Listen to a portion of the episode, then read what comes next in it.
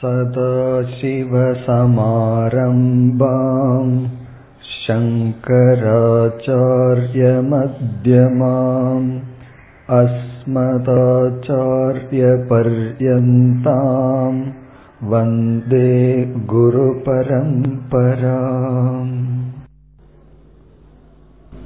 85வது ஸ்லோகம்.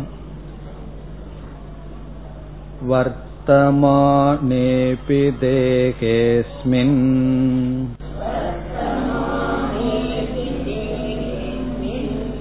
சாயாவதனுவர்த்தினி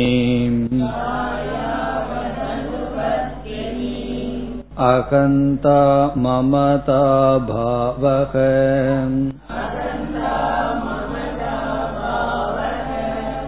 ஜீவன் முக்தஸ்ய லக்ஷணம்.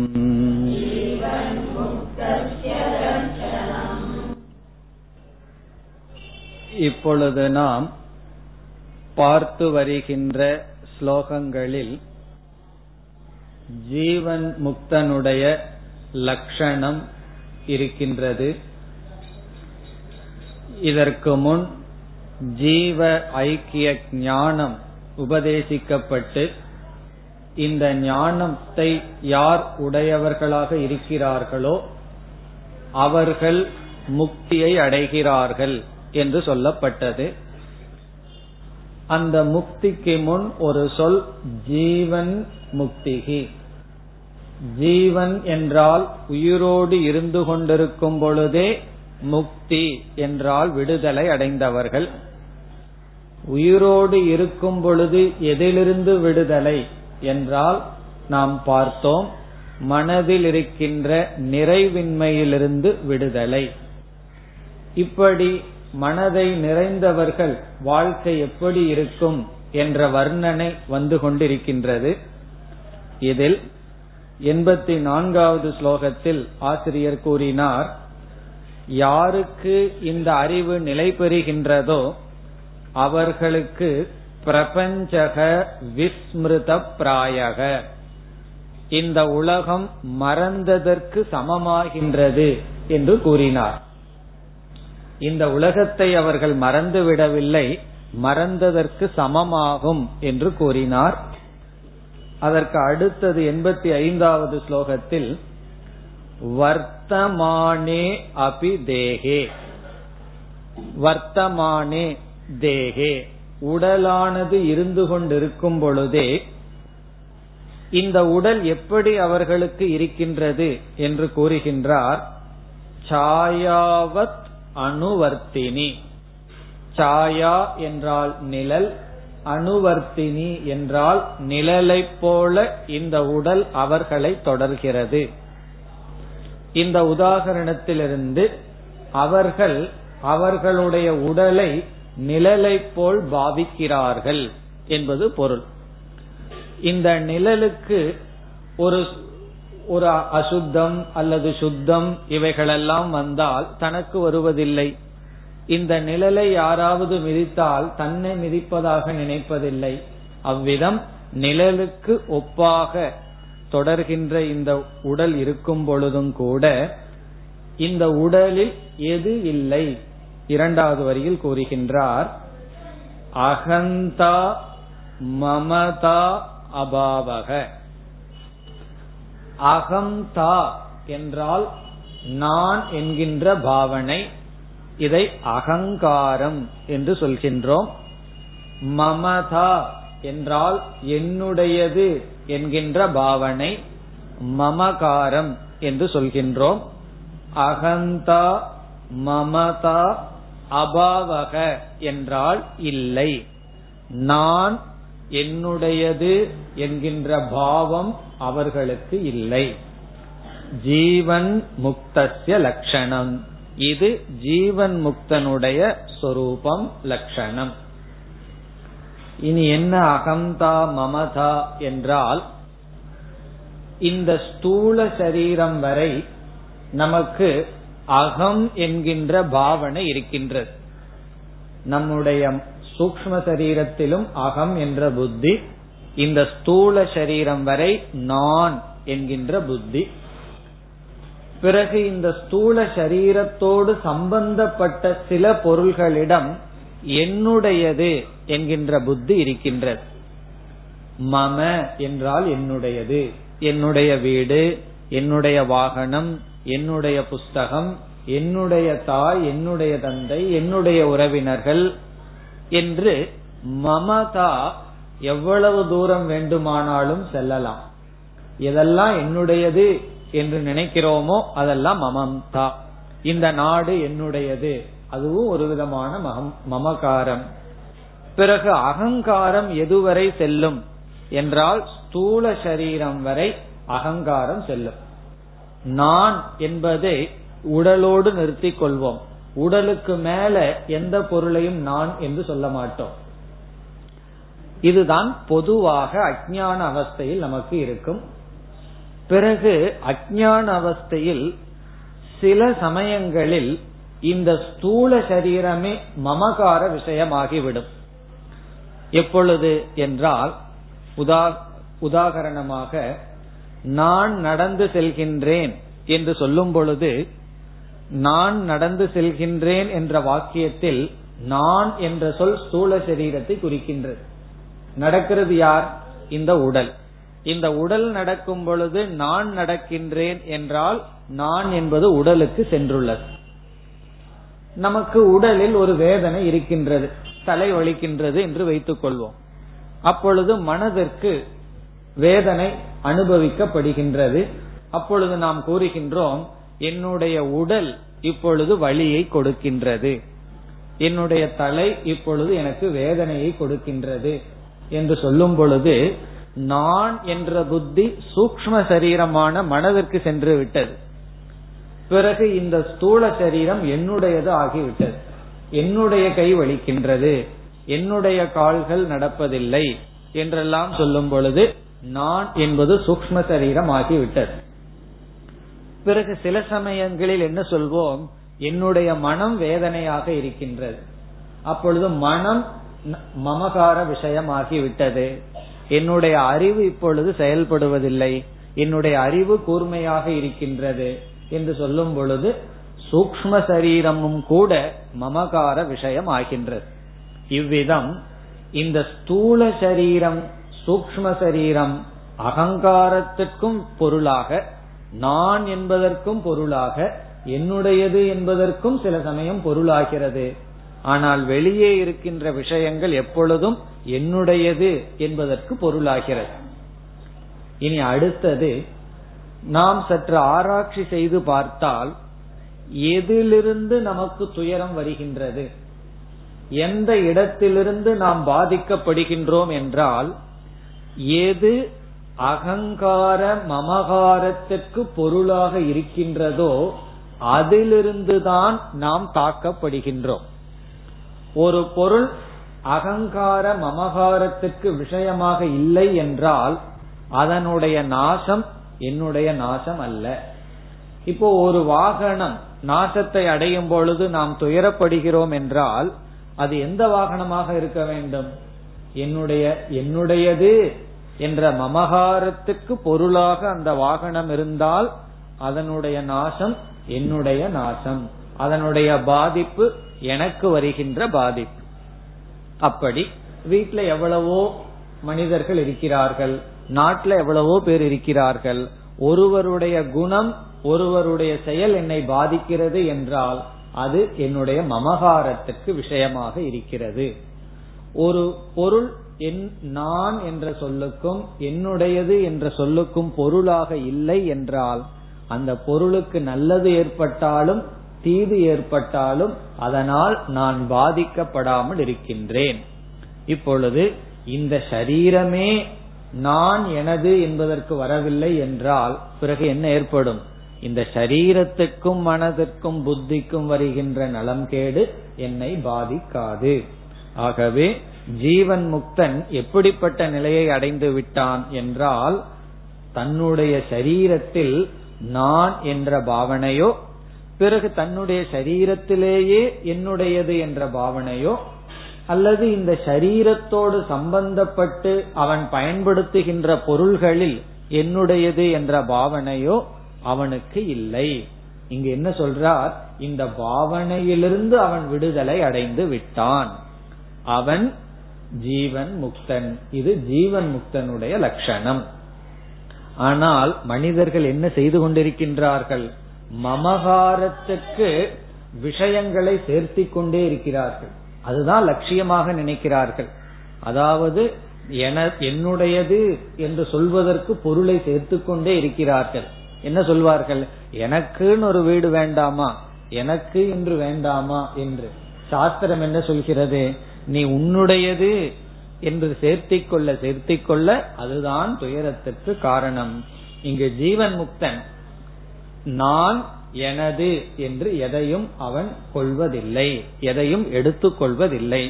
அப்படி என்றால் அவனிடம் ஒரு பொருளும் இருக்காதா என்றால் அனைத்தையும் பயன்படுத்துகின்றான். ஆனால் அதில் மமத்துவ புத்தி தன்னிடம் இல்லை. இதற்கு ஒரு உதாரணம் சொல்வார்கள். இரண்டு நண்பர்கள் இருந்தார்கள். அதில் ஒரு நண்பன் தன்னுடைய ஒரு வீட்டையும் வாகனத்தையும் இனி ஒரு நண்பனுக்கு கொடுத்துவிட்டு நான் வெளிநாடு செல்கின்றேன், திரும்பி வருவதற்கு 3 வருடம் ஆகும், அதுவரை நீ இந்த வீட்டையும் வாகனத்தையும் பாதுகாத்துக்கொள், இங்கேயே இருந்துகொள் என்று சொல்லிவிட்டு சென்று விட்டான். பிறகு இவன் தன்னுடைய நண்பனுடைய வீடு ஆனால் இருப்பதற்கு இடம் கிடைத்துள்ளது என்று இருந்து கொண்டு இருக்கின்றான். பிறகு அவன் 2 வருடத்திற்கு பிறகு கூறுகின்றான், இனி நான் இங்கு வரப்போவதில்லை, நீயே இதை வைத்துக்கொள் என்று சொல்கின்றான். இப்பொழுது 2 வருடமாக அந்த வீடும் வாகனமும் அவனுடைய கண்ட்ரோல், அவனுடைய சக்திக்கு உட்பட்டிருந்தது. இதற்கு பிறகும் அவனுடைய சக்திக்கு உட்பட்டு இருக்கின்றது. ஆனால் என்ன மாறுபாடு வந்துவிட்டது, இவன் அதே வீடு வாகனத்தை பயன்படுத்துகின்றான். முன் இது என்னுடைய நண்பனுடையது, அதனால ஒரு பெரிய வீட்டுக்கு நஷ்டம் வந்தாலும் இவனுக்கு நஷ்டம் வந்ததாக நினைக்க மாட்டான். இப்பொழுது இது என்னுடையது. இதுதான் வித்தியாசம். நம்ம பயன்படுத்துவதில் தவறில்லை, ஆனால் மமதா அகந்தா இருக்கும் பொழுது அது துயரத்திற்கு காரணமாகிறது. பிறகு என்ன பாவனையில பயன்படுத்தணும், இது அனைத்தும் ஈஸ்வரன் உடையது, ஏதோ தற்காலிகமா பகவான் நமக்கு கொடுத்து உள்ளார், அதை பயன்படுத்துகின்றேன் என்ற பாவனையில் ஞானி பயன்படுத்துவான். அதுதான் அகந்தா மமதா அபாவக. இனி மீண்டும் ஜீவன் முக்தனுடைய மனநிலையை வர்ணிக்கின்றார். 86வது ஸ்லோகம். அதீதானனுசந்தானம்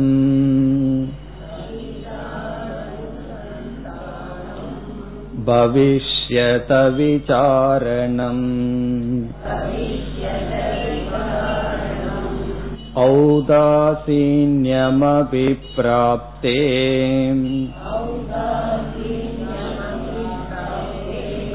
ஜீவன் முக்தஸ்ய லக்ஷணம்.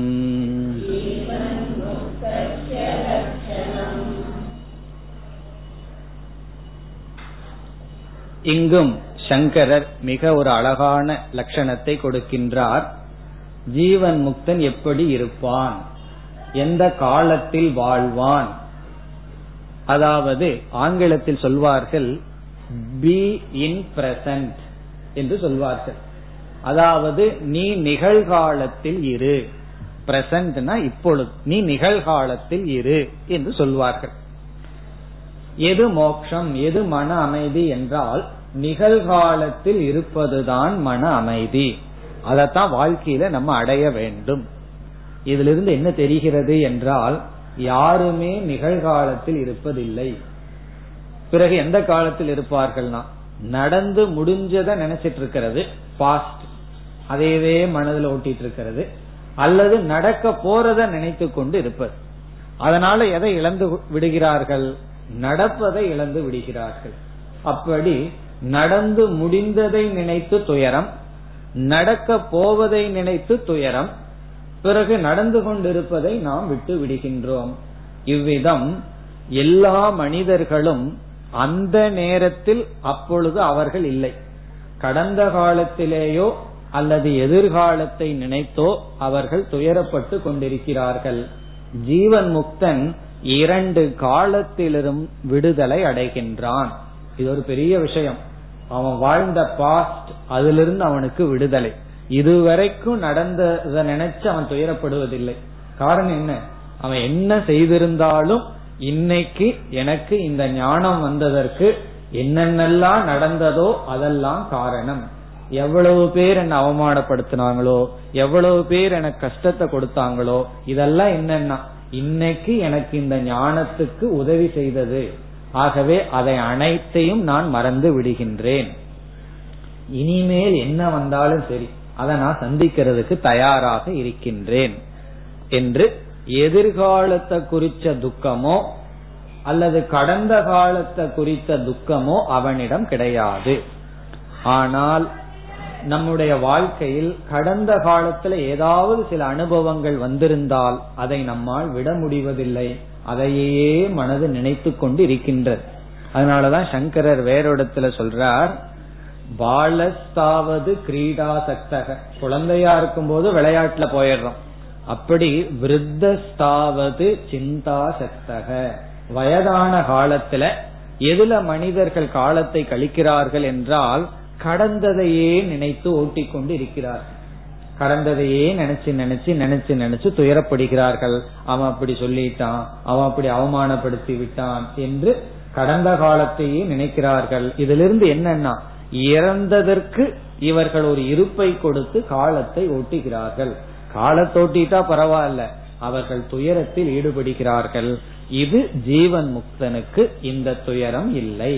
அவன் கடந்ததிலிருந்தும் விடுதலை அடைகின்றான், இருப்பதிலிருந்தும் அவன் விடுதலை அடைகின்றான். கடந்த காலத்திலிருந்தும் அவனுக்கு விடுதலை, வரப்போற காலத்திலிருந்தும் விடுதலை. பிறகு அவன் பிரசன்ட், நிகழ்காலத்தில் இருக்கின்றான். அதைத்தான் இங்கு சொல்கின்றார், அதீத அனனுசந்தானம். அதீதம் என்றால் கடந்தது, பாஸ்ட், சென்று முடிந்தது. அனுசந்தானம் என்ற சொல்லினுடைய பொருள் மீண்டும் மீண்டும் சிந்தித்தல். மீண்டும் மீண்டும் சிந்திக்கிறதுக்கு பேர் அனுசந்தானம். அனனுசந்தானம் என்றால் அவ்விதம் அவன் செய்வதில்லை. கடந்ததை மீண்டும் மீண்டும் அவனுடைய மனதிற்குள் கொண்டு வந்து சிந்தித்து துயரப்படுவதில்லை. கடந்தது எதுவாக வேண்டுமானாலும் இருக்கலாம். வாழ்க்கையிலே நம்ம எவ்வளவோ கஷ்டப்பட்டிருக்கலாம். அதை மீண்டும் மீண்டும் சொல்லிக்கொண்டே இருப்பதில் என்ன பலன்? இதற்கு ஒரு உதாரணம் கூறுவார்கள். கணவன் மனைவி இருவரும் ரயிலில் பயணம் செய்து கொண்டிருந்தார்கள். ரொம்ப தூரம் பயணம். அப்பொழுது மனைவி கூறினால், எனக்கு தண்ணீர் தாகமாக இருக்கிறது, தண்ணீர் தாகமாக இருக்கிறது. கணவன் சொன்னால், இன்னொரு 2 மணி நேரத்தில் அடுத்த ஸ்டேஷன் வந்துடும், தண்ணீர் உனக்கு கொடுக்கின்றேன். அந்த 2 மணி நேரம் அவன் என்ன சொல்லி கொண்டிருந்தால், தண்ணீர் குடிக்கணும், தண்ணீர் குடிக்கணும், தாகமா இருக்கு. இவருக்கு வேற வழி இல்லை, அதை கேட்டுட்டே கஷ்டப்பட்டுட்டு இருந்தார். பிறகு 2 மணி நேரம் ஆகி அடுத்த ஸ்டேஷன் வந்தாச்சு. தண்ணீர் வாங்கி கொடுத்தார். அவள் தண்ணீரை குடித்தார். இவருக்கு ஒரே சந்தோஷம். என்னன்னா இனிமேல் நான் தண்ணீர் குடிக்கணும், தண்ணீர் குடிக்கணும்னு இந்த நேகிங்னு சொல்லுவார்கள், அந்த மாதிரி அவள் தொந்தரவு செய்ய மாட்டான்னு உட்கார்ந்தார். பிறகு ட்ரெயின் ஆரம்பிச்ச உடனே அவ என்ன சொன்ன ஆரம்பிச்சா, எனக்கு தாகமா இருந்தது, எனக்கு தாகமா இருந்தது, நான் தண்ணீர் இல்லாம கஷ்டப்பட்டேன்னு சொல்ல தொடர்ந்து சொன்னாலும்.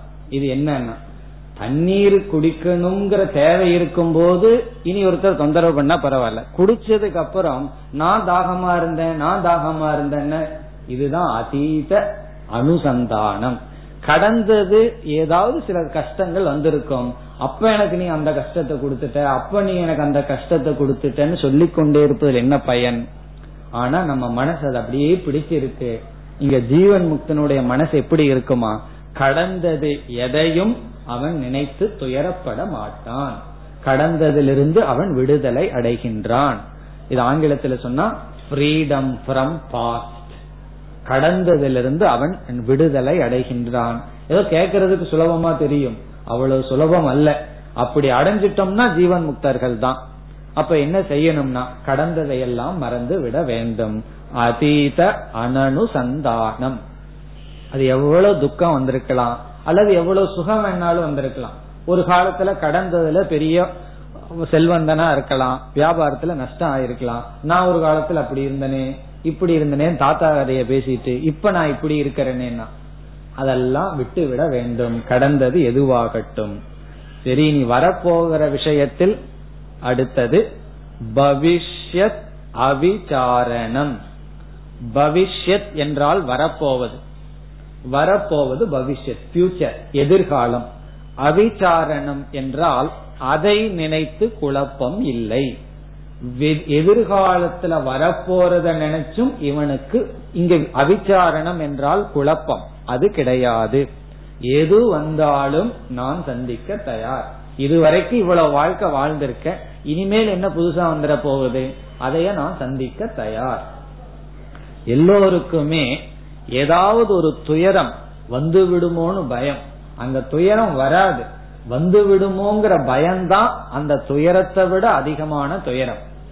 ஒரு மனோதத்துவ நிபுணர் என்ன சொல்கிறார், நாம வாழ்க்கையில மனதுல சந்திக்கிற துயரம் இருக்கே, அதில் 75 முதல் 80% துயரம் வந்த துயரம் அல்லவா, வராத துயரம், ஆனால் வருமோ என்ற பயத்தினால் வருகின்ற துயரம். அது வந்திருக்காது, ஆனா பயத்திலேயே துயரம். பையன் ஸ்கூலுக்கு போயிட்டு 5 மணிக்கு வர்றதுக்கு 5:30 மணி ஆயிருது. உடனே கவர்மெண்ட் ஹாஸ்பிட்டல் வரைக்கும் கற்பனை போயிருது, எந்த பஸ்ல அடிச்சு எந்த ஹாஸ்பிட்டல்ல கிடக்கிறானோ. இதெல்லாம் எதற்கு சிந்தனைனா, இதெல்லாம் தேவையில்லாத ஒரு பயம். இப்ப பவிஷ்யத் வரப்போறத நினைச்சு ஒரு பயம், அதுவும் இவனுக்கு இல்லை. பவிஷ்யத் அவிசாரணம்.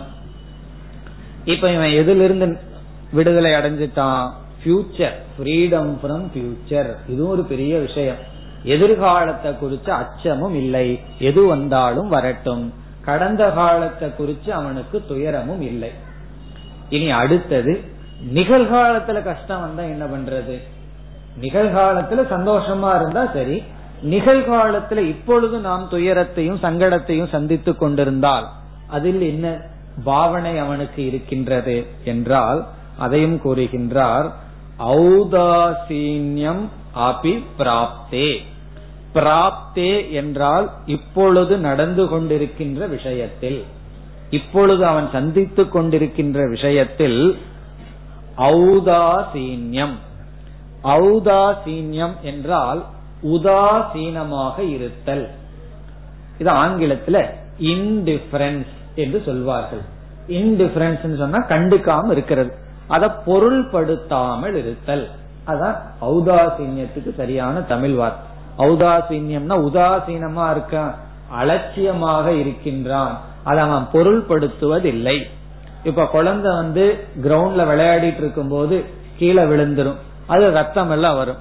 அந்த இடத்துல என்னன்னா விளையாட்டு மனதுல அதை பொருள்படுத்தாது. ஆனா வீட்டுல கொஞ்சம் ஒரு ஸ்கேல் எடுத்து அடிங்க, எவ்வளவு சத்தம் வரும், 4 வீட்டுக்கு கேட்டுரும். காரணம் என்ன, அதை பொருள்படுத்துகிறது. ஆனா அதை விட அதிகமான உடலுக்கு வருத்தம் வரும் பொழுது அந்த குழந்தை பொருள்படுத்துவதில்லை. அதுதான் ஔதாசீன்யம் என்று சொல்வது. இப்ப வருவதை நாம் சந்திக்கும் பொழுது இப்பொழுது சந்திக்கின்ற சங்கடங்களில் துயரங்களில் நமக்கு எப்படிப்பட்ட ஆட்டிடியூடு பாவனை இருக்க வேண்டும் என்றால் ஔதாசீன்யம். சரி வரட்டுமே, இருக்கட்டுமே என்று ஏற்றுக்கொள்ளுதல், அக்செப்டன்ஸ். ஜீவன் முக்தஸ்ய லட்சணம். இதுதான் ஜீவன் முக்தனுடைய லட்சணம். இதனுடைய அர்த்தம் என்ன? ஜீவன் முக்தனுக்கு இப்படிப்பட்ட மனது இருக்கும். கடந்த காலத்திலிருந்து அவன் விடுதலை அடைகிறான். இப்போ ஃப்ரெஷ் மைண்ட். ஒரு குழந்தையினுடைய மனசு எப்படி இருக்கு? எதிர்காலத்து கடந்த காலத்தை நினைக்கிறதுக்கே வாய்ப்பு இல்லை. அப்படி குழந்தைய போல குழந்தைக்கு எதிர்காலத்தை நினைச்சும் கஷ்டம் பயம் இல்லை. அதே போல இவன் 2 காலத்திலிருந்து விடுதலை அடைகிறான். இருக்கிற காலத்துல அவன் இருக்கின்றான். இப்ப என்ன நடந்துட்டு இருக்கோ அதுல கவனமாக இருக்கின்றான். அதுலயும் அவனுக்கு சங்கடங்கள் வரும் பொழுது உதாசீனாக இருக்கின்றான், பொருள்படுத்தாமல் இருக்கின்றான். காரணம் என்ன? வாழ்க்கையில எவ்வளவு கஷ்டங்கள் வந்தாலும் என்ன சொல்வார்கள், அந்த சங்கடம் எல்லாம் மேகங்களை போல. மேகம் ஒரே மாதிரி இருக்காது, கொஞ்ச நேரத்துல மாறிவிடும். அப்படி வருகின்ற அனைத்து சங்கடமான சூழ்நிலைகளும் மாறிக்கொண்டே இருக்கும். ஆகவே அதை குறித்து துயரப்படுவது அனர்த்தம். துயரம்தான் மிச்சமாகுமே தவிர வேறொன்றும் அங்கு மீதி இல்லை. ஆகவே இவன் 3 காலத்திலிருந்தும் விடுதலை அடைகின்றான். ஃப்ரீடம் ஃப்ரம் டைம், அவன் எல்லா காலத்திலிருந்தும் விடுதலை அடைகின்றான். என்னுடைய அர்த்தம் என்ன? அப்படிப்பட்ட மனநிலை யாருக்கு இருக்கின்றதோ அவன் ஜீவன் முக்தன். யாருக்கு இருக்கும் என்றால் சுஸ்திதா சா பவேத்யஸ்ய, இங்கு சொன்ன ஞானம் யாருக்கு மனதுல ஊன்றி இருக்கின்றதோ அவர்களுக்கு இந்த மனநிலை கிடைக்கும். இந்த ஜீவன் முக்த லட்சணத்தை எல்லாம் நம்ம நன்கு படித்து சிந்திக்கணும். அப்பொழுதுதான் நமக்கு என்ன கிடைக்கும்னா இந்த ஞானத்துல ருச்சி வரும், ஸ்ரத்த நமக்கு வரும். அதனாலதான் இங்க ஜீவன் முக்தனுடைய லட்சணம் எல்லாம் வர்ணிக்கப்படுகிறது பல ஸ்லோகங்கள்ல. காரணம், இப்படிப்பட்ட மனம் நமக்கு வேண்டும் என்றால் அதற்கு காரணம் இந்த ஞானம். பிறகு இந்த ஞானத்தில் நிலை பெறுதல். இனி மீண்டும் ஜீவன் முக்தனுடைய லட்சணம் வருகின்றது. 87வது ஸ்லோகம். குணதோஷ விசிஷ்டேஸ்மின்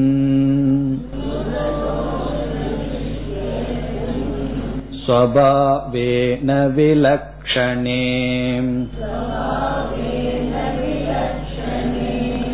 சர்வத்ர சமதர்ஷித்வம்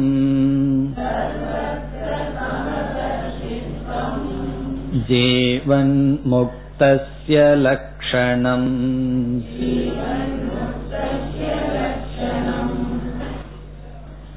இனி வருகின்ற சில ஸ்லோகங்களில் மீண்டும் சாஸ்திரத்தில் ஜீவன் முக்தனுக்கு சொல்லப்படுகின்ற ஒரு முக்கியமான குணம் சொல்லப்படுகிறது. அது சமதர்ஷித்துவம், சமதர்சனம், சமமாக பார்த்தல், சமமாக பாவித்தல். இதுவும் அடிக்கடி சாஸ்திரத்தில் சொல்லப்படும் சமதர்சனம். சமதர்சனம்னா சமமாக பாவித்தல். ஜீவன் முக்தியாக இல்லாத சமயத்தில் என்ன தர்சனம் இருக்கும்? விஷம தர்சனம். விஷமம்னா எதையும் சமமாக பாவிக்காத நிலை. இந்த ஞானத்தின் விளைவு மனம் எல்லாவற்றையும் சமமாக நோக்கும், சமமாக பார்க்கும். இப்ப எல்லாவற்றையும் சமமாக பார்க்கும் என்றால் சமமானத சமமா பார்க்குமா, விஷமமானத சமமா பார்க்குமா? விஷமம்னா சமம் இல்லாதது.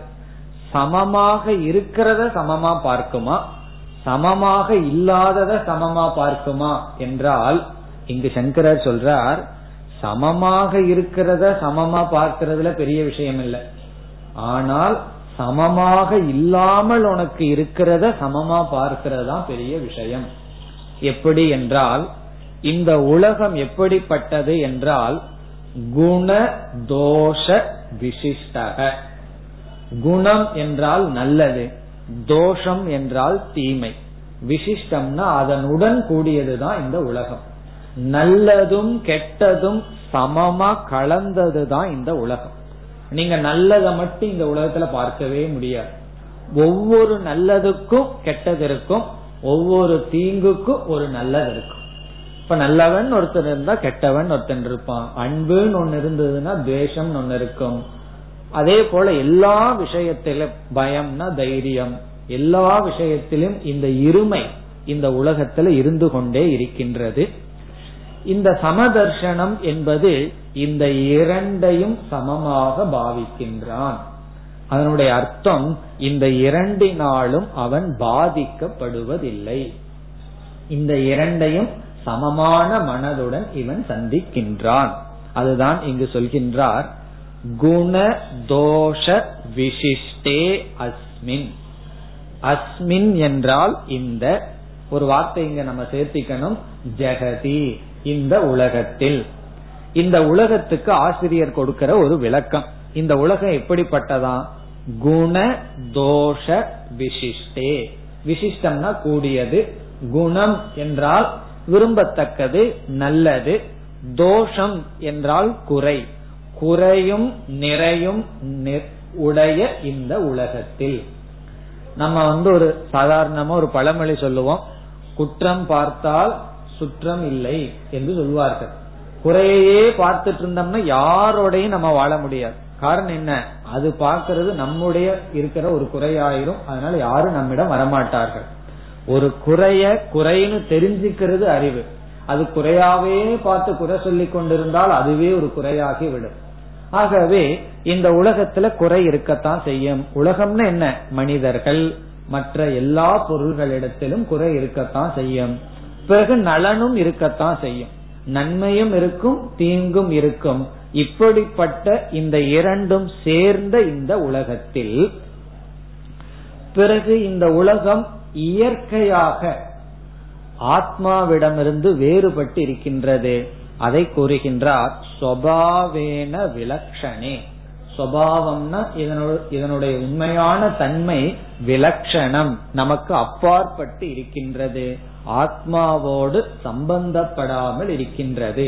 இப்படிப்பட்ட இந்த உலகத்தில் சர்வத்திர சமதர்ஷித்துவம், சர்வத்திர எல்லா இடத்திலும் சமதர்ஷித்துவம் சமமாக பார்த்தல் ஜீவன் முக்தஸ்ய லட்சணம். இது ஜீவன் முக்தனுடைய இலக்கணம். இந்த குணமும் தோஷமும் கூடிய இந்த உலகத்தில் எல்லாவற்றையும் சமமாக பார்த்தல் ஜீவன் முக்தனுடைய லட்சணம். இனி சங்கரர் என்ன செய்கின்றார், அடுத்த இரண்டு ஸ்லோகங்களில் சர்வத்திர சமதர்ஷித்துவம் இதை விளக்குகின்றார். இந்த சமமா பார்க்கிறதுனா எதுல சமமா பார்க்கிறது, எந்த இடத்துல சமமாக நடந்து கொள்ளுதல் என்று இந்த சமதர்ஷித்துவத்தை சமமாக பார்த்தல் சமமாக பாவித்தல் என்பதை விளக்குகின்றார் அடுத்த இரண்டு ஸ்லோகத்தில்.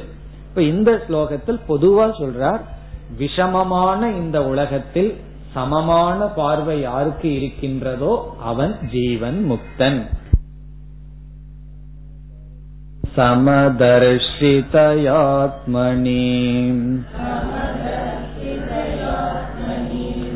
உபயத்ராவிகாரித்வம்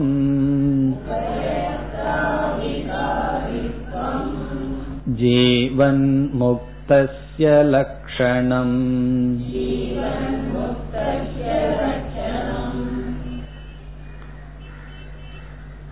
முதலில் நாம் இந்த சமதர்ஷனம் என்பதனுடைய தாற்பயத்தை பார்த்துவிட்டு பிறகு இந்த ஸ்லோகத்திற்குள் செல்லலாம். சமதர்ஷனம் என்ற வார்த்தையை நாம் கவனமாக புரிந்து கொள்ள வேண்டும். ஜீவன் முக்தன் எல்லோரிடமும் சமமான பார்வை நோக்கு உடையவன் என்று சொன்னால் பலர் என்ன நினைத்துக் கொள்கிறார்கள், இவன் எல்லோரிடமும் சமமாகவே பழகுவான், ஒரே மாதிரி தான் இவன் எல்லோரிடமும் பழகுவான் என்று நினைத்துக் கொள்கிறார்கள். இங்கு அப்படி சொல்லவில்லை. எல்லோரிடமும் ஒரே மாதிரி சமமாகவே பழகுவான் என்று சொல்லவில்லை, எல்லோரிடமும் சமமான நோக்கை உடையவன் என்று சொல்லப்படுகிறது. இப்ப யாரிடம் எப்படி பழக வேண்டும் என்றால், யார் நம்மிடம் எப்படி நடந்து கொள்கிறார்களோ அதன் அடிப்படையில் தான் பழக வேண்டும். ஒருவருக்கு நம்ம இருக்கிறதே பிடிக்கல, நம்ம வாய திறந்தா காதை அடைச்சுக்கிறாங்கன்னு வச்சுக்கோமே, அவர்கிட்ட என்ன பண்ணணும், பேசாம இருக்கணும். ஒருவர் நம்ம பேச கேட்க விரும்புறாங்க, அவரிடம் நம்ம பேசணும். நம்முடைய இருப்புல ஒருவருக்கு சந்தோஷமா இருந்தா அவரிடம் அதிகமா பேசலாம், இருக்கலாம். மற்றவர்கள் நம்ம விரும்பலைன்னா நம்ம விலகி இருக்கணும். நம்ம சர்வன்ட் கிட்ட எப்படி பழகணுமோ அப்படித்தான் பழகணும். இப்ப ஜீவன் முக்த லட்சணத்தை கேட்டுட்டு வீட்டுக்கு வர்ற சர்வன்ட் எடுத்து நம்ம சோஃபாவில் உட்கார வச்சு என்ன பண்ணுவார் தெரியுமோ, அவன் வந்து நம்ம கீழே உட்கார வச்சிருவான். காரணம் என்ன, அவர்களிடம் எப்படி பழகணுமோ அப்படி பழகணும். பிறகு நமக்கு மேல் இருப்பவரிடம், அவரிடம் நம்ம மேனேஜரிடம் எப்படி பழகணுமோ அப்படித்தான் பழகணும். ஜீவன் முக்த லட்சணத்தை கேட்டுட்ட அப்படின்னு சொல்லி நம்ம முதலாளிகிட்ட போய் வந்து நீங்களே என் பக்கத்துல உட்காருங்கன்னு என்ன செய்வார்.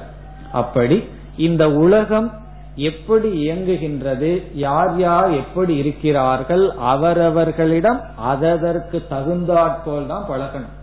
அது சன்னியாசியா இருந்தாலும் ஞானியா இருந்தாலும் கிரகஸ்தனா இருந்தாலும், யார் நம்மிடம் எந்த அளவுக்கு பழகுகிறார்கள் எப்படி நடந்து கொள்கிறார்கள் அந்த உலக நியதிப்படிதான் நடத்த இருக்கும்.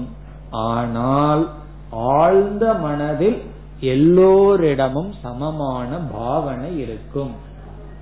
அதனுடைய பலன் தான் நம்ம மனதுல எந்த விதமான விக்ஷேபமும் நமக்கு வராது. இப்ப சமதர்ஷனம் என்பது சமமான செயல் அல்ல, சமமான பாவனை. மனதிற்குள்ள சமமான பாவனை. இந்த மனதிற்குள்ள சமமான பாவனையினுடைய விளைவு மனதிற்குள் எப்பொழுதும் சாந்தி, சமநிலை. மனதுக்குள்ள சமமா பாவிக்கிறோம், மனதுக்குள்ள சமமா நடந்து கொள்கின்றோம். மனதிற்குள் நாம் எந்த விதமான விக்ஷேபமும் இல்லாமல் சமமாக இருக்கின்றோம்.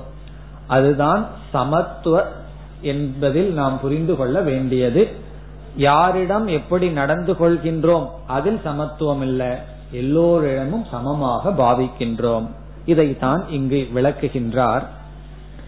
இஷ்ட அனிஷ்ட அர்த்த பிராப்தோ. இஷ்டம் என்றால் நமக்கு விரும்பத்தக்கது, அனிஷ்டம் என்றால் நம்மால் விரும்பத்தகாதது. உடல் ஆரோக்கியமா இருக்கிறது விரும்பத்தக்கது, நம்ம மற்றவங்க புரிஞ்சுக்கிறதுங்கிறது விரும்பத்தக்கது, பொருள் நமக்கு வருவதுங்கிறது விரும்பத்தக்கது.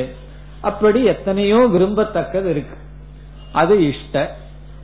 அனிஷ்டம் என்றால் நாம் விரும்பத்தகாதது. யாருக்காவது தலைவலி விரும்பத்தக்கதா, அல்லது பல்லுவலி விரும்பத்தக்கதா, அல்லது வீட்டில் இருப்பவர்களுக்கு வர்ற கஷ்டம் விரும்பத்தக்கதா என்றால் விரும்பத்தகாதது எவ்வளவோ இருக்கின்றது. நாம் வேண்டாம் என்று ஒதுக்குவது இஷ்ட அனிஷ்ட அர்த்த. அர்த்தம்னா சூழ்நிலை. பிராப்தோ அது வரும் பொழுது நமக்கு விரும்புவது, நம்மால் விரும்பத்தகாதது இது வரும் பொழுது. இது ஜீவன் முக்தனுக்கு இருக்கும், ஞானிக்கும் கூட விரும்பத்தகாததுன்னு ஒன்னு இருக்கும், விரும்பத்தக்கதுன்னு ஒன்னு இருக்கும், அதுல மாற்றம் இல்லை. ஆனால் இவைகள் வரும் பொழுது இதிலிருந்து என்ன தெரிகிறது? எல்லோருக்கும் வாழ்க்கையில அனிஷ்டம் வரும். பகவானே சரீர ரூபம் எடுத்து வந்தாலும் அவருக்கும் விரும்பத்தகாததுன்னு ஒண்ணு வரும், விரும்பத்தக்கதுன்னு ஒண்ணு வரும். இப்ப ராமருக்கும் விரும்பத்தகாதது வந்தது, விரும்பத்தக்கதும் வந்தது. விரும்பத்தக்கது என்னன்னா ஆஞ்சநேயரை போல ஒரு பக்தன், விரும்பத்தகாதது என்னன்னா ராவணனை போல இனி ஒரு பக்தன், அது விரும்பத்தகாதது. அப்படி வாழ்க்கையில வரத்தான் செய்யும். காரணம் என்னவென்றால், ஒரு பெரிய உண்மையை நம்ம உணரணும். இந்த மனித உலகத்துக்கு நாம வரும் பொழுதே பாப புண்ணியத்தினுடைய சேர்க்கையினாலதான் வந்திருக்கோம். ரொம்ப புண்ணியம் இருந்தா தேவலோகத்தில் இருப்போம், ரொம்ப பாவமா இருந்தா மிருகமாகவோ மற்றதாக பிறந்திருப்போம். பாவமும் புண்ணியம் சரிசமமா இருக்கிறதுனாலதான் மனித லோகம். புண்ணியத்தினுடைய விளைவு சுகத்தை கொடுக்கிறது, பாவத்தினுடைய விளைவு அனிஷ்டத்தை, துக்கத்தை கொடுக்கிறது. ஆகவே மனித சரீரத்தோட இருக்கிற நமக்கு கண்டிப்பாக சுகமான சூழ்நிலைன்னு ஒண்ணு வரத்தான் செய்யும். நம்ம விரும்பாட்டின் கூட சில பேர் துக்கப்பட்டு பட்டு துக்கத்து மேலேயே பற்று வந்துடும். நான் துக்கமாவே இருக்கிறேன்னு விரும்பினாலும் சுகம் வரும், நஷ்டமே எனக்கு வரணும்னு விரும்பினாலும் லாபம் வரத்தான் செய்யும், லாபம்தான் வரணும்னு தலைகீழா நின்னாலும் நஷ்டம் வரத்தான் செய்யும். காரணம் என்ன? இந்த ரெண்டும் சமமா நமக்கு வரும். சிலருடைய வாழ்க்கையில என்னுடைய வாழ்க்கையில சமமா இல்லையே, துக்கம் அதிகமா இருக்கேன்னு தோணலாம், ஆனாலும் ஏதோ ஒரு விதத்துல பேலன்ஸ் ஆகித்தான் இருக்கும். அப்படி இந்த பிராரப்த வசத்துல என்னதான் முயற்சி செய்தாலும் இஷ்ட அனிஷ்டம் நமக்கு வரும். அப்படி வரும் பொழுது இஷ்டம் அனிஷ்டம் இதெல்லாம் பிரசன்ட்ல, கடந்ததுல இஷ்ட அனிஷ்டத்தை சந்திச்சிருப்போம், இனிமேலும் இஷ்ட அனிஷ்டம் வரப்போகுது. அதை குறிச்சு யாருக்கு? ஜீவன் முக்தனுக்கு துக்கம் இல்லை. ஆனா இப்பொழுது நிகழ்காலத்தில் இவைகள் வரும் பொழுது சமதர்ஷிதயா. சமதர்ஷிதயா என்றால் சமமான பாவனையுடன். இங்கு தர்ஷனம் என்றால் ஆட்டிடியூட், பாவனை. சமமான பாவனையுடன் இஷ்டத்தை எப்படி நம்ம எடுத்துக்கிறோமோ அப்படியே அனிஷ்டத்தையும் நான் எடுத்துக் கொள்கின்றேன். அனிஷ்டம் போகணும்னோ இஷ்டம் தொடரணும்னோ ஆசை இல்லை. அனிஷ்டம் போகணும்னு ரொம்ப விரும்பினா அதுவே ரெண்டாவது துக்கம், இஷ்டம் தொடரணும்னு நினைச்சா உடனே துக்கமாயிரும். ஒரு இஷ்டமான சூழ்நிலை தொடரணும்னு நினைச்சா உடனே துயரம், அனிஷ்டமான சூழ்நிலை போகணும்னு நினைத்தா துயரத்துக்கு மேல துயரம். இப்ப ஜீவன் முக்தனுக்கு ஒரே ஒரு துயரம் தான் இருக்கும், என்னன்னா உடலுக்கு வர்ற வழிதான் இருக்குமே தவிர அதற்கு மேல அவனுக்கு துயரம் இருக்காது. பிராப்தோ சமதர்ஷிதயா, சமமான பாவனையில் ஆத்மனி. இந்த இடத்துல ஆத்மனி என்ற சொல்லுக்கு பொருள் மனதில், அவனுடைய மனதில். உபயத்ர, இந்த இரண்டு சூழ்நிலையிலும், இஷ்டம் வருகிறது அனிஷ்டம் வருகிறது, இந்த இரண்டு சூழ்நிலையிலும் அவிகாரித்துவம். அவிகாரித்துவம் என்றால் சஞ்சலமற்ற நிலை, எந்த விதமான விகாரத்தையும் மனது அடையவில்லை. அவிகாரித்துவம், சஞ்சலமற்ற மனநிலை. இதுக்கெல்லாம் உதாரணத்தை நம்ம இதிகாசம் புராணத்துல பார்க்கலாம். ராமாயணத்துல நம் அழகா சொல்லுவார்கள், ராமருக்கு நாளைக்கு இந்த நாடு உங்களுடையது என்று சொல்றார். அதற்கு அடுத்த நாள் அவருக்கு என்னன்னா, உங்களுக்கு இந்த நாடு இல்லை, காட்டுக்கு போகணும். ராமர் எப்படி தூங்கினாராம், அதற்கு அடுத்த நாள் மகிழ்ச்சியா உறங்கினாராம். இதை லட்சுமணர் பார்த்து சந்தோஷப்படுறார் அல்லது ஆச்சரியப்படுறார். நேற்று உங்களுக்கு இந்த நாடு, இன்று இந்த நாடு இல்லை. இதுதான், இதுக்கு மேலயா நம்ம வாழ்க்கையில எல்லாம் துயரத்தை சந்திச்சிருப்போம். ரெண்டு மேக்சிமம் எக்ஸ்ட்ரீம் அவர்கள் சந்திச்சதுல கொஞ்சம் தான் நம்ம சந்திருப்போம். ஏதோ 100 ரூபாய் லாஸ் ஆயிருக்கும், பெருசா நினைச்சிட்டு இருப்போம். இங்கு ராமருக்கு என்ன லாஸ், ஒரு நாடே போச்சு. ஆனா என்ன எப்படி இருந்தது, அவிகாரித்துவம், மனதுல எந்த விதமான விகாரமும் இல்லை. அதுதான் ஜீவன் முக்தஸ்ய லட்சணம். இது ஜீவன் முக்தனுடைய லட்சணம். விரும்பத்தக்கது விரும்பத்தகாததை நாம் சந்திக்கும் பொழுது மனதிற்குள் சமமான பாவனையுடன் ஏற்றுக்கொள்ளுதல். இத வேற வார்த்தையில சொல்லணும்னு சொன்னா அக்செப்டன்ஸ், ஏற்றுக்கொள்ளுதல். ஏற்றுக்கொள்வது ஜீவன் முக்தனுடைய லட்சணம், டோட்டல் அக்செப்டன்ஸ். இனி ஒரு வார்த்தையில சொன்னோம்னா நோ ரெசிஸ்டன்ஸ். ரெசிஸ்டன்ஸ் சொன்னா வேண்டான்னு ஒதுக்கிறது அவனிடம் இல்லை, வருவதை அவன் ஏற்றுக்கொள்கிறான். இதற்கு நான் அடிக்கடி ஒரு உதாரணம் கொடுத்திருக்கின்றேன். அதாவது ஒரு குழந்தை இருக்கு, ஒரு 2 வயசு அல்லது 3 வயசு குழந்தை. அதுக்கு ஏற்கனவே டாக்டர் இன்ஜெக்ஷன் ஊசி போட்டிருக்கார். உடனே 2வது முறை ஊசி போடுறதுக்கு ஹாஸ்பிட்டலுக்கு போகுது. டாக்டர் அந்த சிரிஞ்சை எடுத்து கையில வச்சிருக்காரு. உடனே அந்த குழந்தை எவ்வளவு கஷ்டப்பட்டு கதறும், அழுகும், அவ்வளவு அழுகும். ஆனால் குழந்தை எப்ப அழுகணும், அந்த ஊசி உடலை துய்க்கும் பொழுதுதான், தசைய அதை பண்ணும் பொழுதுதான் அதை அழுகணும். ஆனால் அந்த குழந்தை எப்ப அழுகும், அந்த குழந்தையானது எப்பொழுது அழுக ஆரம்பிச்சு விடும்னா, அந்த ஊசிய பார்த்த உடனேயே அந்த குழந்தைக்கு துயரம் வந்துவிடும். இப்பொழுது துயரத்தை நாம் 2ஆக பிரிக்கின்றோம்.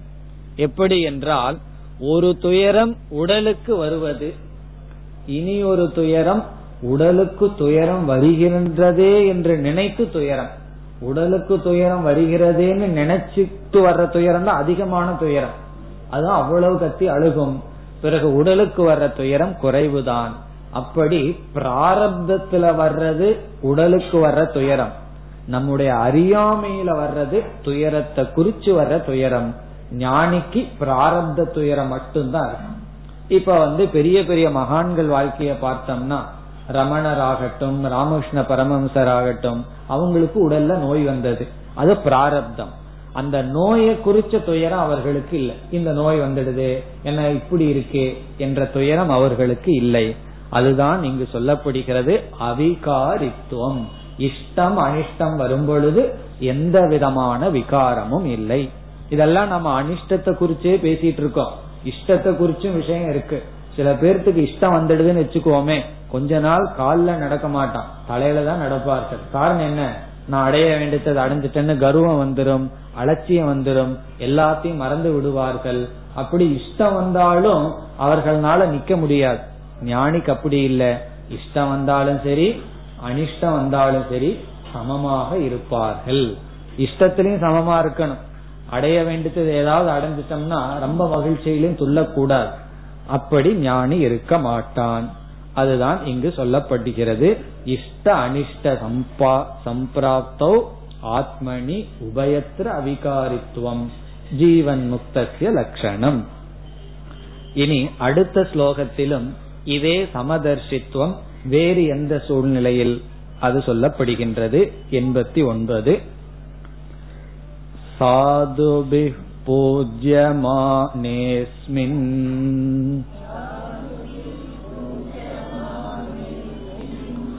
பீட்யமானேபி துர்ஜனைஹ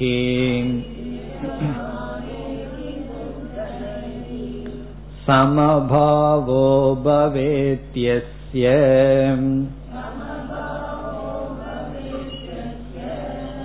சஜீவன் முக்த இஷ்யதே.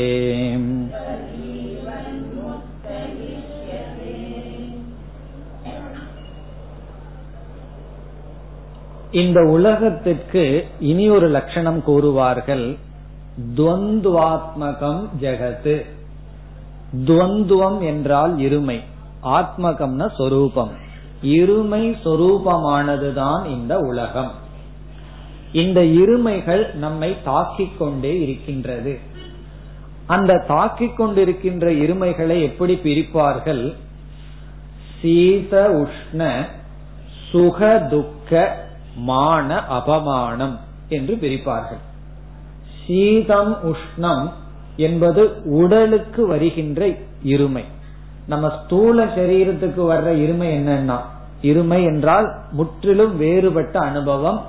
சீதம் உஷ்ணம், சீதம்னா குளிர், உஷ்ணம்னா உஷ்ணம் வெப்பம். இந்த உடல் சந்திக்கிறது குளிர சந்திக்கும் அல்லது வெப்பத்தை சந்திக்கும். இந்த ரெண்டும் ஹிதமா இருக்கிறது ஒரு வருஷத்துல கொஞ்ச நாள் தான், அதான் வசந்த காலம் சொல்லிடுறோம். ஒன்னா அதிக குளிர் அல்லது அதிக உஷ்ணம். நமக்கெல்லாம் அதிக உஷ்ணம், மற்ற பிரதேசங்களுக்கு போனா அதிக குளிர். குளிரும் உஷ்ணமும் சமமா இருக்கிற காலம் ரொம்ப குறை. அப்ப இந்த உடல் சீதோஷ்ணத்தை சந்திக்கும். பிறகு மனசு சந்திக்கிறது என்ன? சுகம் துக்கம். நம்ம மனசு சுக துக்கத்தை சந்திக்கும். அறிவு எதை சந்திக்கும்னா மானம் அபமானம். இந்த மான அபமானமும் நமக்கு வரும். இது மூன்று லெவல்ல. அன்னமய கோஷம் சீதோஷ்ணத்தை சந்திக்கும், பிராணமய கோஷம் பசிதாகத்தை எல்லாம் சந்திக்கும், மனோமய கோஷம் சுகதுக்கத்தை சந்திக்கும், விஞ்ஞானமய கோஷம் மான அபமானத்தை சந்திக்கும். மானம்னு என்ன? புகழ், நம்ம மத்தவங்க உயர்வா சொல்றது. அபமானம்னா ஜஸ்ட் ஆப்போசிட், நம்மை மற்றவர்கள் இழிவுபடுத்துவது. இப்ப சில பேர்த்துக்கு மான அபமானத்துக்கு ரொம்ப முக்கியத்துவம் கொடுப்பார்கள். யாராவது தன்னை புகழ்ந்துட்டா ஒரே சந்தோஷம், பிறகு இகழ்ந்து விட்டால், ஒரு வார்த்தை கூறிவிட்டால் அவர்கள் இறந்து விடுவார்கள். அந்த அளவுக்கு அவர்களுக்கு துக்கம் வரும். தசரதனே ஏன் இறந்தான்? அவனுக்கு அவமானம் விடக் கூடாது. கைகை கிட்ட சொல்ல வேண்டியது என்ன? நான் எல்லாம் அப்ப அப்படி சொன்னேன், இப்ப அப்படி கிடையாது. வார்த்தையை மாத்திக்கிறது என்ன பெரிய விஷயம்? நமக்கு ரொம்ப ஆச்சரியமா இருக்கு. எதுக்கு கையில சொல்ல வேண்டியதுதானே? தசரதன் கொடுத்தேன்னு சொன்னா நான் என்ன எழுதியா கொடுத்திருக்கேன், உனக்கு வரம் கொடுக்கறேன்னு கொடுக்க மாட்டேன் போன்னு சொல்லிட வேண்டியதுதானே. ஆனா தசரதன் அப்படி செய்யவில்லையே, தன்னுடைய வார்த்தைக்கு அவ்வளவு முக்கியத்துவம் கொடுத்தான். இந்த குலத்துல நம்ம ஒருவன் வார்த்தை தவறி விட்டான்னு என்ன அபமானம், அதற்கு இறந்தாலும் பரவாயில்லை. அதான் சத்திரிய தர்மம். அந்த வார்த்தைக்காக உயிரையும் கொடுப்பார்கள், அது அவமானத்தை தாங்க முடியவில்லை. இப்படி மான அபமானம் இவைகளெல்லாம் நமக்கு வருகின்ற இருமை. இங்கு சங்கரர் கூறுகின்றார், ஞானிக்கும் இந்த மூன்றும் வரும். சீதோஷ்ணம் உடலுக்கு இருக்கும். இப்ப ஞானி ஆயிட்டம்னா குளிர் வெப்பம் எல்லாம் தெரியாதுன்னு நினைக்க வேண்டாம், கொஞ்சம் நல்லா தெரியலாம். அல்லது மனதுல சுகதுக்கம் வரும். பிறகு மான அபமானம் வருமானா அதிகமா வரும். சாதாரணமா இருக்கிறத விட அதிகமா வரும், அதிக டிகிரியில வரும். புரிஞ்சிட்டவங்க மாலைய போடுவார்கள், புரியாதவர்கள் வேறு ஏதாவது எரிவார்கள், கல்லுல எரிவார்கள். பெரிய மகான்கள் வாழ்க்கையெல்லாம் பார்த்தோம்னா அவர்களை கல்லில் அடிச்சிருப்பாங்க, இந்த மாதிரி எல்லாம் கஷ்டப்படுவார்கள். இப்ப படிச்சுட்டு இருப்போம், அப்ப இருக்கிறவங்களுக்கு அவங்களுக்கு தெரியாது, அந்த மகான்களுடைய பெருமை தெரியாது. அப்படி மான அபமானம், சுகதுக்கம், சீதோஷ்ணம், இப்படிப்பட்ட இருமைகளை ஒருவன் சந்திச்சுதான் ஆகணும். விருப்பம் இருக்கோ இல்லையோ, அப்பொழுது சமமான பாவனையுடன் இவன் சந்திப்பான். புத்தருடைய வாழ்க்கையில ஒரு கதை கூறுவார்கள். ஒரு கிராமத்திற்கு சென்றார். அங்க இருக்கிறவர்களெல்லாம் புத்தரை தவறான சொல்லினால் அவமானப்படுத்தினார்கள். பிறகு ஒரு விதமான மனதில் விக்ஷேபமும் இல்லாமல் அவர் அடுத்த கிராமத்திற்கு சென்றார். அப்போ ஒருவர் கேட்டாராம், உங்களை சென்ற கிராமத்துல இவ்வளவு தூரம் அவமானப்படுத்தினார்களே, மனதில் நீங்கள் எதையுமே பொருள்படுத்தவில்லையே. அதற்கு அவர் சொன்னார், உன்னிடம் நான் ஒரு இனிப்பு பதார்த்தத்தை கொடுக்கின்றேன், நீ உனக்கு வேண்டான்னு சொன்ன நீ என்ன செய்வாய்னா திருப்பி உங்களிடம் கொடுத்து விடுவேன். அதே போலதான் அந்த சொற்களை நான் ஏற்றுக்கொள்ளவில்லை, அவர்களுக்கு திருப்பி கொடுத்து விட்டேன். இதை ஏற்றுக்கொண்டாதேன எனக்கு, அவர்கள் சொன்ன வார்த்தையை நான் ஏற்றுக்கொள்ளவில்லை, ஆகவே எனக்கு இதில் துயரம் இல்லை. அப்படி நம்ம எத்தனையோ வார்த்தைகளை கேட்கிறோம். ஒருவர் நம்ம பார்த்து நாய், பேய் அப்படி எல்லாம் சொல்ற, எப்பொழுது கோபம் வரும்னா நமக்கே அந்த வார்த்தையில சந்தேகம் இருந்தா தான் கோபம் வரும். இல்லை என்றால், நான் அதை ஏற்றுக்கொள்ளவில்லை என்றால் அதில் நமக்கு பாதிப்பு இல்லை. அதுதான் இங்கு சொல்லப்படுகின்றது. சாதுபிகி பூஜ்யமானே, சாது என்றால் நல்லவர்கள், மேலானவர்கள், பூஜ்யமானே பெரியவர்கள், உயர்ந்தவர்களினால் பூஜிக்கப்படும் பொழுது, பூஜிக்கப்படும் பொழுது அஸ்மின் பூஜ்யமானேஸ்மின் பூஜிக்கப்படும் பொழுது, அதாவது நல்லவர்கள் மேலானவர்கள் புரிந்து கொள்வார்கள், ஒரு மகான புரிஞ்சுக்குவார்கள். அவர்கள் என்ன செய்வார்கள்? பூஜை செய்வார்கள். ஏன் பூஜை செய்கிறார்கள்? அவரை போல நானும் ஆகணும். எதை நம்ம பூஜை செய்வோம், எதை நம்ம வழிபடுவோம்? எதுவாக ஆக விரும்புறோமோ, எதுல நமக்கு பற்று இருக்கோ அதை வழிபடுவோம். அப்படி ஒரு மகான மற்றவர்கள் புரிந்து பூஜை செய்வார்கள்.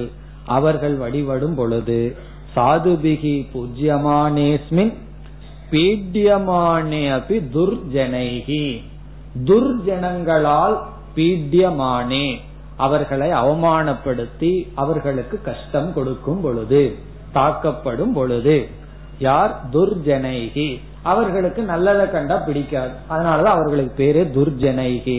இப்ப துர்ஜனங்களால் பாதிக்கப்படும் பொழுது, அவமானப்படுத்தும் பொழுதும் சமபாவக பவேத் யஸ்ய, யாருக்கு சமபாவம் வருகின்றதோ, எப்பொழுது ஒருவனுக்கு இந்த இரண்டும் சமமாக தெரிகின்றதோ, சக ஜீவன் முக்தக இஷ்யதே, அவன் ஜீவன் முக்தன் என்று சொல்லப்படுகின்றான்.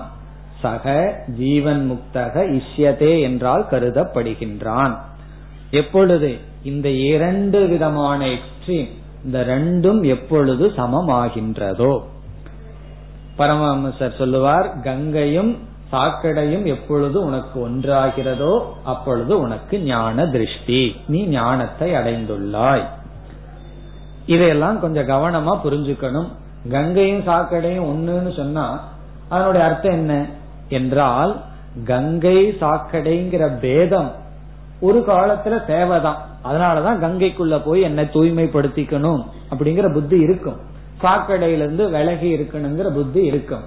பிறகு மற்றவர்களால் நான் போற்றப்படுகின்ற அளவு என்னுடைய வாழ்க்கை வாழணும்னு போற்றுதல்ல ஒரு பற்று இருக்கணும். மற்றவர்கள் என்னை எப்படியோ சொல்லி கொண்டு இருக்கட்டுமேன்னு சொல்லி திருடனும் செய்கின்றான், அவனுக்கு மற்றவர்கள் அவமானப்படுத்தின ஒரு கஷ்டம் கிடையாது. அப்படி பொருள் அல்ல, ஆரம்பத்துல இந்த பேதம் இருக்க வேண்டும், பிறகு கடைசி நிலையில் இது சொல்லப்படுகின்றது. அதனால இதை நம்ம ஆரம்பத்திலேயே எடுத்துக்கொள்ள கூடாது. ஆரம்பத்துல எடுத்துட்டோம் அப்படின்னா ரெண்டு எக்ஸ்ட்ரீம் ஒரே மாதிரி இருக்கும். அதாவது பெரிய பாவியும் சரி யோகியும் சரி சமமா தான் பார்த்து கொண்டு இருக்கின்றான். ஆனால் இந்த இடத்தில் ஒரு படிகளாக இவைகள் இருந்து இறுதியில் பேதமற்றவர்களாக இருக்கிறார்கள். காரணம் என்னவென்றால், ஒரு மனசு இது தூய்மையானது என்று ஒன்றை பார்க்கும் பொழுது அதே மனசு இனி ஒன்றை அசுத்தமானதுன்னு பார்க்கும். எந்த மனசு ஒன்று தூய்மையானதுன்னு பார்க்குதோ அந்த மனசுக்கு அசுத்தமானதுன்னு பார்க்கிற புத்தி இருக்கு. பிறகு எந்த மனதுக்கு எதுவுமே தூய்மையானது இல்லைன்னு பார்க்குதோ அந்த மனது எதுவுமே அசுத்தம் இல்லைன்னு பார்க்கும். அப்ப இந்த இருமைக்குள்ள இருக்கிற வரைக்கும் சம்சாரம், இருமைய கடந்து சென்றால்தான் மோட்சம்.